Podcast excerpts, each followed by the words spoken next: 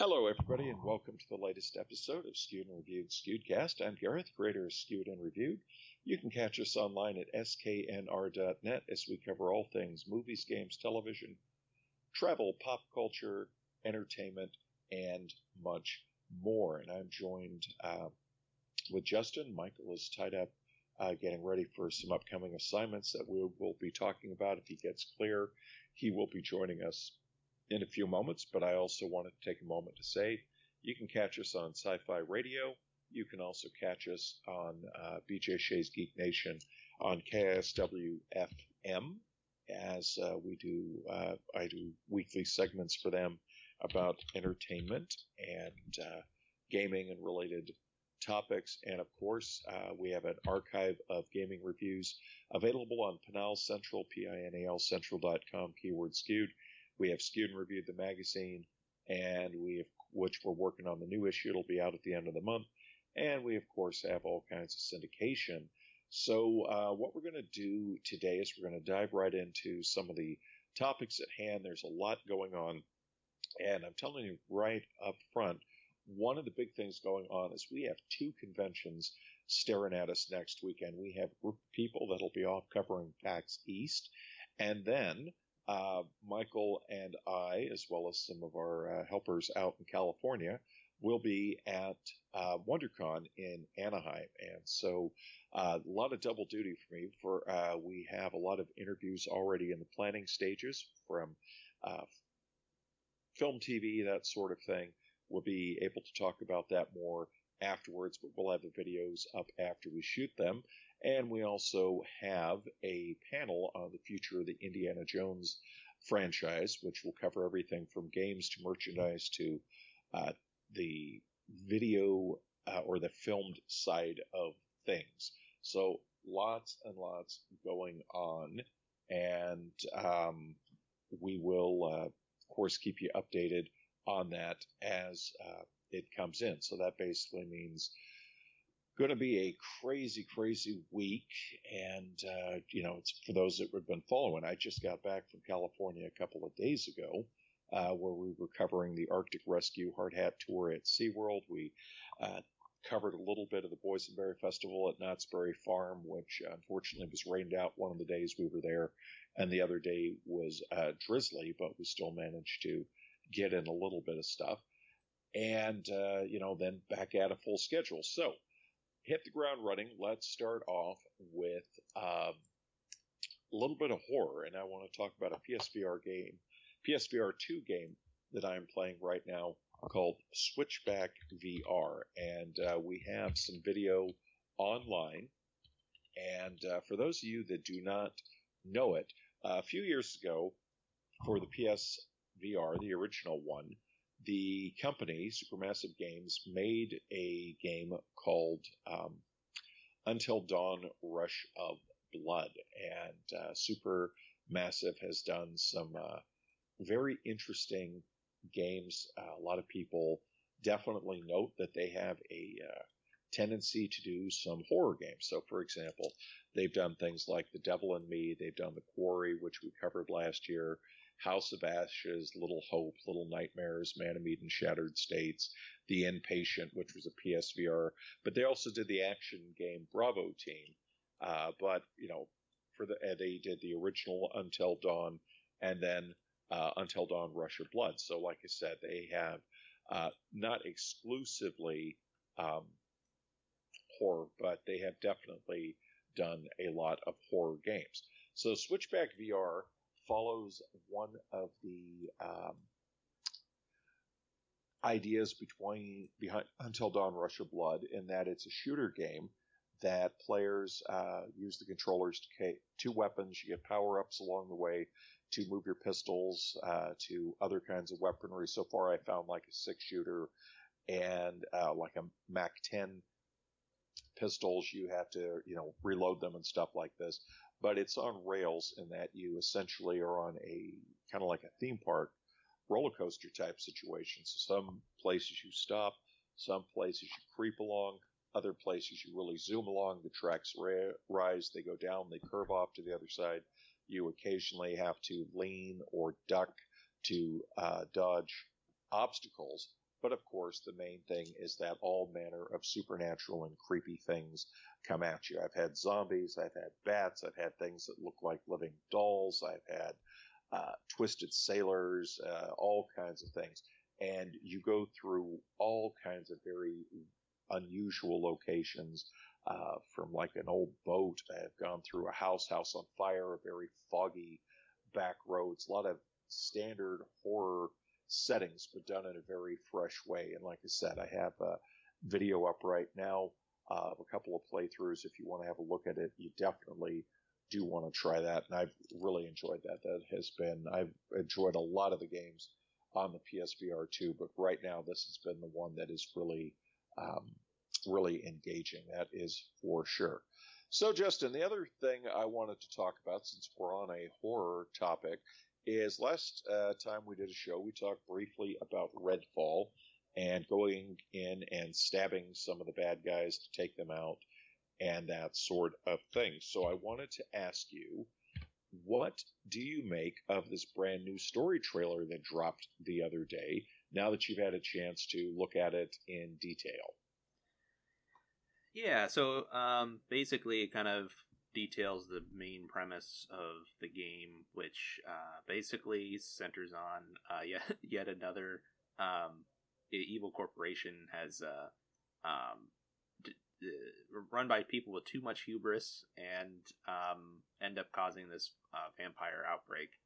Um, I guess that's where I might be a little apprehensive about the premise in general. Is um, I, am kind of curious how they sell this. So, um, you know, with, with, with horror, oftentimes you can kind of go in two directions, right? So, uh, most zombie fiction usually centers on some kind of virus. It's usually some something man made. Uh, you know, Umbrella Corporation has created a, a virus that has uh, turned everybody into zombies, or um, you know, maybe it's something naturally occurring like the the Cordyceps. Um, in The Last of Us or The Walking Dead or the uh, virus in The Walking Dead. Um, you know, or you can kind of go in the more supernatural route, which I think a lot of the uh, um, George Romero um, movies tended to go in that direction, something that was more supernatural. Um, with vampires, I'm kind of curious to see how they sell this. So, uh, if you watch the trailer, it's very clearly like they are very supernaturally like uh, they have very clear supernatural powers. Like they black out the sun. They, um, you know, have these like glowing halos and things like that. So, um, I guess I'm I'm both kind of curious, uh, but a little apprehensive on just the premise of uh, how does a um, how does a pharmaceutical company create an outbreak of vampires that have like clearly magic powers. Um, but uh, it is kind of an interesting take. I mean that that's I, I don't mean to sound negative on it. It's just it's more of an uphill. Um, it's it's more of an uphill struggle to kind of explain that um, in a way that makes sense. But uh, you know, it looks good. It looks very interesting. I do like the designs of everything. So uh, it has that very you know kind of like a almost like a Stranger Thing. I don't. It's it's it's hard to describe, but it's almost like this kind of like pulpy horror um, vibe to it. So I, I am curious to see um, how they sell the premise, and you know the art style looks good. It looks the gameplay looks like it's very clearly uh, Arkane uh, Studios, which you know they're they have an incredible sense of detail. So I'm curious to see how it plays out. I think one of the uh, things behind it is that they're trying hard not to do the standard uh, by the book vampire things. So one of the ideas is okay, you know, let's take a, and I, I, know there are two entirely different things, but I think it's almost like a little bit of the Resident Evil in that let's uh, call it a uh, infestation rather than just say, hey, these vampires exist and they're in this town all of a sudden, so they can play with it. And I think the whole idea with it is that it's going to allow them to have all kinds of mutations and variations on the standard vampire because, you know, let's be honest, just looking at the story trailer, you see the vampires doing some things that you normally don't anticipate with it. And I think that's kind of the problem that a lot of these, um, games are faced with in that how do you move a mythos forward without repeating yourself? But at the same time, um, you know, I I think you kind of have to look at Blade almost as an example in that this was the first time we didn't have them going through going after vampires with the wooden stake and the mallet and the cross and the thing of holy water. I mean, he he had a full arsenal of weaponry uh, to take them out, and I think that's kind of what they're looking at is that if you're going to be doing, can you imagine if this was a first-person perspective game, uh, which it is, but you had to use basically a wooden stake, holy water, uh, or a cross to take them out. It would be difficult. So they, I think, realized, all right, if we're going to have to be doing uh, first person shooter, then we have to mix it up a bit and make it uh, a bit justified. And I think there's also, with a lot of these games, you obviously can't expect realism and you can't say, well, wait a second, vampires do this and vampires don't do that. I think it's a case of by introducing a corporate angle, everything you know is off the table. So therefore, they're free to do uh, take a lot of creative license, shall we say. And I think, you know, the main thing is the proof is going to be in the gameplay. And if they deliver on that, I think we are going to be in for a real treat. I know a lot of people are really looking forward to it, and, uh, you know, won't be too long until we're all in there blasting away. So, not too much longer.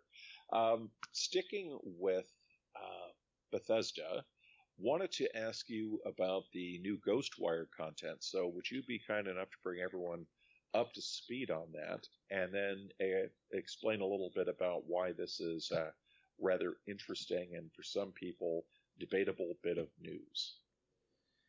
Yeah, so um, on April 12th, Bethesda and, and uh, the developer Tango uh, Tango GameWorks rather will launch a free update uh, to Ghostwire Tokyo uh, with an all new game mode, new areas to explore, expanded story cutscenes, quality of life improvements, and more um, for PlayStation 5 and PC. Um, it will launch on Xbox Game Pass and Xbox Series X um, as well. Uh, the new content and gameplay modes include the Spider's Thread update, will offer uh, basically a, a, a complete version of the game. Um, so the new game mode uh, tasks players to navigate 30 stages, uh, a 30 stage gauntlet of of challenges um, from 120 craft uh, handcrafted levels. So basically, it's kind of like a um, a challenge mode that has a lot of replay value. Um, it also adds new locations to visit um, in Tokyo um, and some other quality of life improvements. Uh, so this is kind of interesting.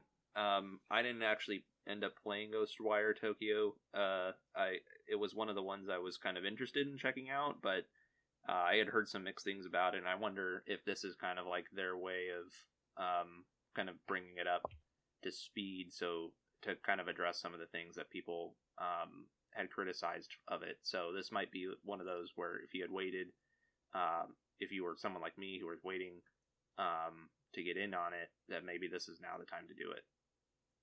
Yeah, and what's interesting about it for those that don't follow is there's a debate about this because this game was put out as a PC and PlayStation exclusive prior to Microsoft uh, acquiring Bethesda. And so it was kind of one of these um, well, in this case, time contract, uh, contracted timed exclusive because it originally came out on the PlayStation uh, 4 and or PlayStation system, and then of course the PC system, and now it's available on Xbox. So, for those that aren't aware, there is a debate going on right now in terms of is this um, new content essentially contracted, meaning that they were, since it came out on the uh, PlayStation first, is this required updates or is this a Microsoft basically saying, look, we can play nice with Sony. We were not under any obligation to do this, and we're doing so. And you know, I made a I made a comment uh, when the news broke, and someone said, um, you know, I'm, I'm reading off a thread here on N4G.com. Uh, sweet, looking forward to trying it. Yet another case of Microsoft continuing to support and update content on games released outside of their platform. And that got 25 upvotes, 39 downvotes. And I said, to be fair, I believe there were agreements in place before they took over Bethesda, so this could simply be contracted updates. Got 39 upvotes for that, 10 downvotes. And someone says, well, this is outside of their contractual obligations. Microsoft is doing what a publisher do, support existing games on other consoles. And others have come back and said, well, do you have any proof that this isn't a contractual update? Uh, you know, has this ever happened on the last two gens though, where a publisher drops support on an already existed uh, existing game to only work on one platform? And needless to say, um, you know, there the proof is that the exclusivity contract ends in a few weeks. It's only a year contract. Plus, this game is on PS uh, N plus, so it's Minecraft Dungeons. Blah blah blah blah blah. They talk about Deathloop being on Plus last year and so on. So, needless to say, it is a um, uh, I don't want to say contentious, but there's a lot of debate over that. Do you have an opinion on that, Justin? You know, no, I I kind of I get why a lot of this stuff matters a lot to to a lot of people, just because you know the what really makes uh, console platforms different are their exclusive their their exclusives.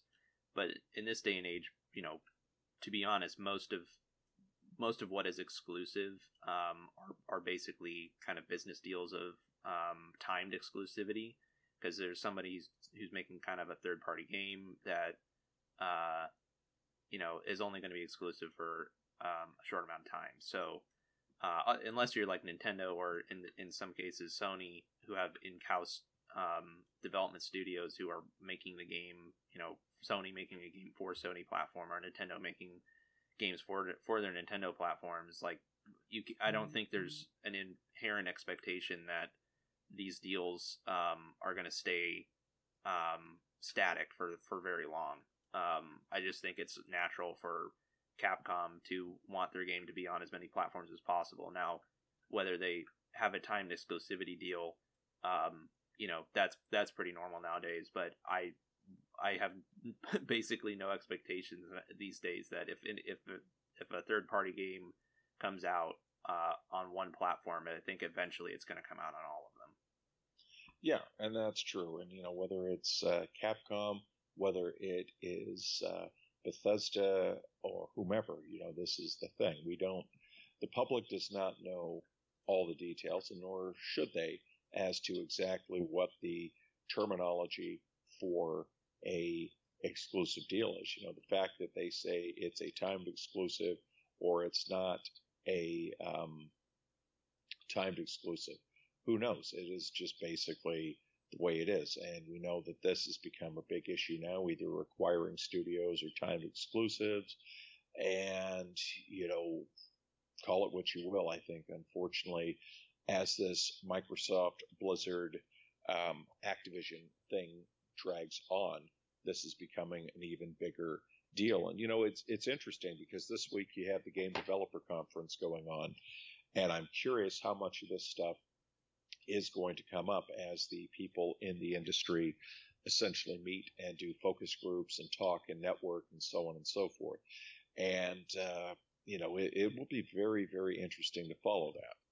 Uh, other thing I wanted to mention real quickly is Diablo 4 is in beta. The uh, open up, uh, the full open beta is going to be uh, coming up very soon. We got the early access going on. I've got a bit of gameplay up from it, and I'm really enjoying it. There's a lot of uh, walking around, a lot of slang. I'm trying to remember how to get back into uh, the mode. Um, you know, it seems like I got defaulted into a female character, so you know, as the game goes on, I'm sure we'll have other options on how to change things around because I've seen other people with male characters and maybe I just missed a, uh, you know, something early in the gameplay process. But um, really looking forward to seeing where everything goes with this, and uh, a lot of fun.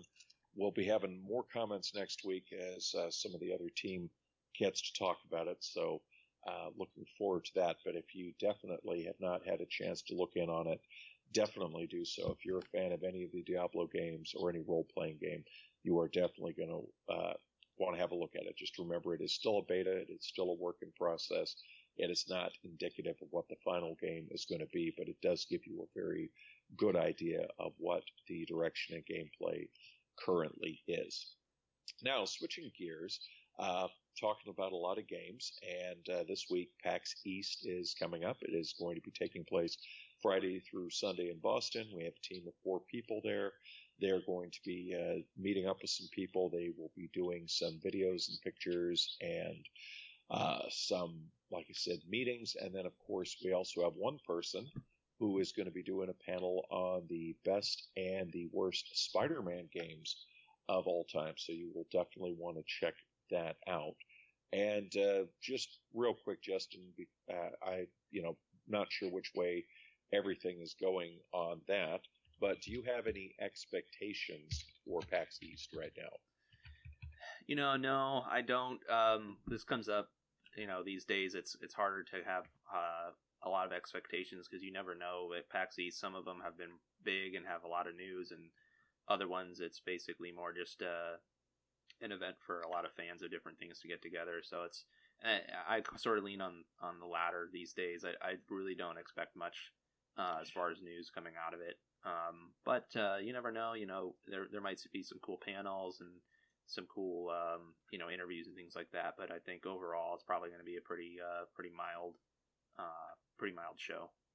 Yeah, I, I'm curious because you know I was looking through the exhibitor list, and you see some hardware people like Audio Technica, and um, Corsair are going to be there. Devolver is going to be there, and you know Discord, but obviously a lot of uh, indies, as has been uh, the um, uh, what do you call it? The the you know nature of trade shows, and we'll talk about this more down the line. But like E3 has come out and said uh, Ubisoft is going to be there. They are not going to be the only AAA publisher. There's going to be a lot of them. Uh, we're waiting to see what uh, Summer Game Fest has for their lineup, and uh, you know what details of the live show. So, you know, that was interesting. And as you said, uh, may not be a lot of news, but it'll be uh, interesting to see what's there. And one of the things that uh, caught my eye, and I thought this one kind of surprised me. So we've already heard news that Nintendo, uh, Microsoft, and Sony will not be taking part at E3. Uh, but um, Nintendo uh, is going to be at PAX East with the Nintendo VS Arcade. And that kind of, you know, a lot of people were like, all right, that's interesting. You're not going to E3, but you're going to this one. Uh, so, you know, a lot of uh, stuff to keep an eye out. And, you know, sometimes at these things, you'll have a company that doesn't have a lot of buzz going in and they will absolutely shock everybody by debuting a game that looks significantly better than people expect at one of these showcases. Uh, at the same time, we also have seen years where it has been a lot of indie games, uh, and you know it, has been hard for something to really, really get traction and stand out. I mean, there was a game the other day that I just uh, got my hooks on, and I'm going to be putting up some video, but it, it's very uh, a little awkward gameplay, and by that I mean it's called. Uh, see if I can get this name right. It's called Barrow Trauma, and essentially it's kind of like a ragdoll physics submarine game, and you can either play it as solo or co-op, and you have to go through and there's different levels to the submarine and you open doors and close doors. Some areas are flooded. You have to find like breathing apparatus, you have oxygen tanks, the correct tool, fix certain equipment, rewire certain equipment. Sometimes apparently there's a combat element. You die a lot, let's put it that way. And, uh, you know, one of the biggest things I found uh, that gets a little awkward is that, um, oh, what's a nice kind way of putting it? Is that you end up running into, um, oh, you end up with like some control issues, like you're clicking away and something's not quite working for you and that sort of thing. So, uh, but a lot of people seem to really enjoy it. So go figure. I think it's definitely one that we'll definitely want to keep an eye on. Before we get to the next topic, I just wanted to mention the box office numbers for the week just dropped. And uh, first off, Shazam: Fury of the Gods, thirty uh, million five hundred thousand. It is a drop um, from what the original one debuted. It is below expectations. Worldwide, sixty-five million five hundred. Uh, Justin, what do you make of this? Is that something DC should be concerned about? Uh, I think a little. Just you know, I, I think they've already kind of determined what it what works, or I should say that they have determined that what they were doing uh, already uh, has not been working. So they already kind of have announced a course correction. So I think there are going to be some movies that come out, um, you know, from the old way, their, their old approach, and this was one of them. So, you know, it is probably a disappointment for them, but probably not, you know, outside of expectations. Yeah, and I think one of the biggest concerns was we don't see a number on it, but I did see that the reviews were below what they were expecting, and um, the box office is tracking lower than the first one. And you know, when you consider that um, the previous Shazam and the Black Adam film did not crack four hundred million dollars.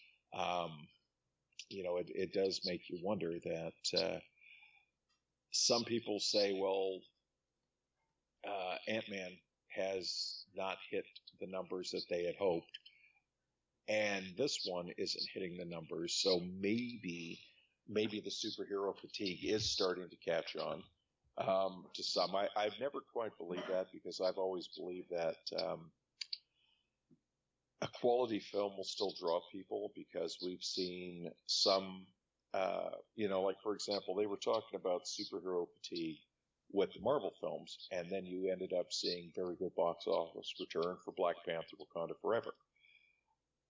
Uh, but then you saw other things didn't quite do what they had thought. So I think it's a case of that perhaps with so much content, people are being more discerning and that they aren't necessarily saying, okay, this is great. I'm going to accept this and just go with it.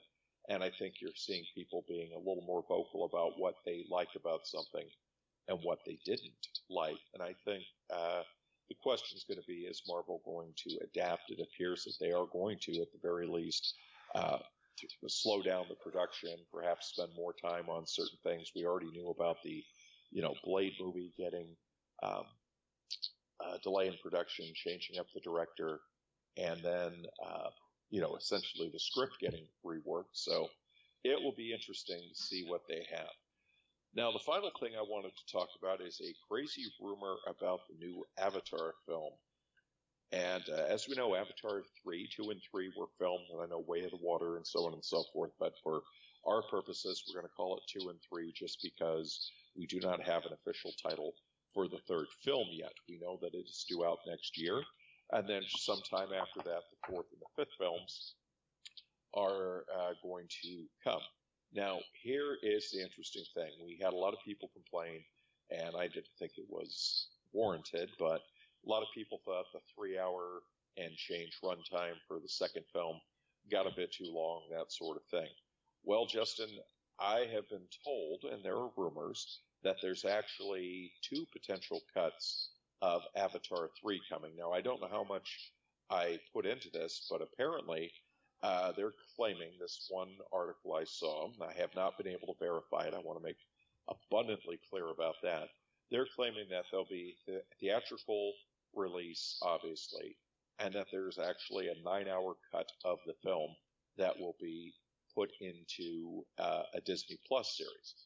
And my thought on it was, I just don't see James Cameron filming nine hours worth of content for a single movie because he would know that, you know, three and a half hours probably tops is what his runtime would be. And considering the extravagant cost of all the CGI related to that type of film, I couldn't imagine him filming five and a half hours worth of additional content unless that was essentially going to be rolled over and become Avatar 4. So, what do you make of all this?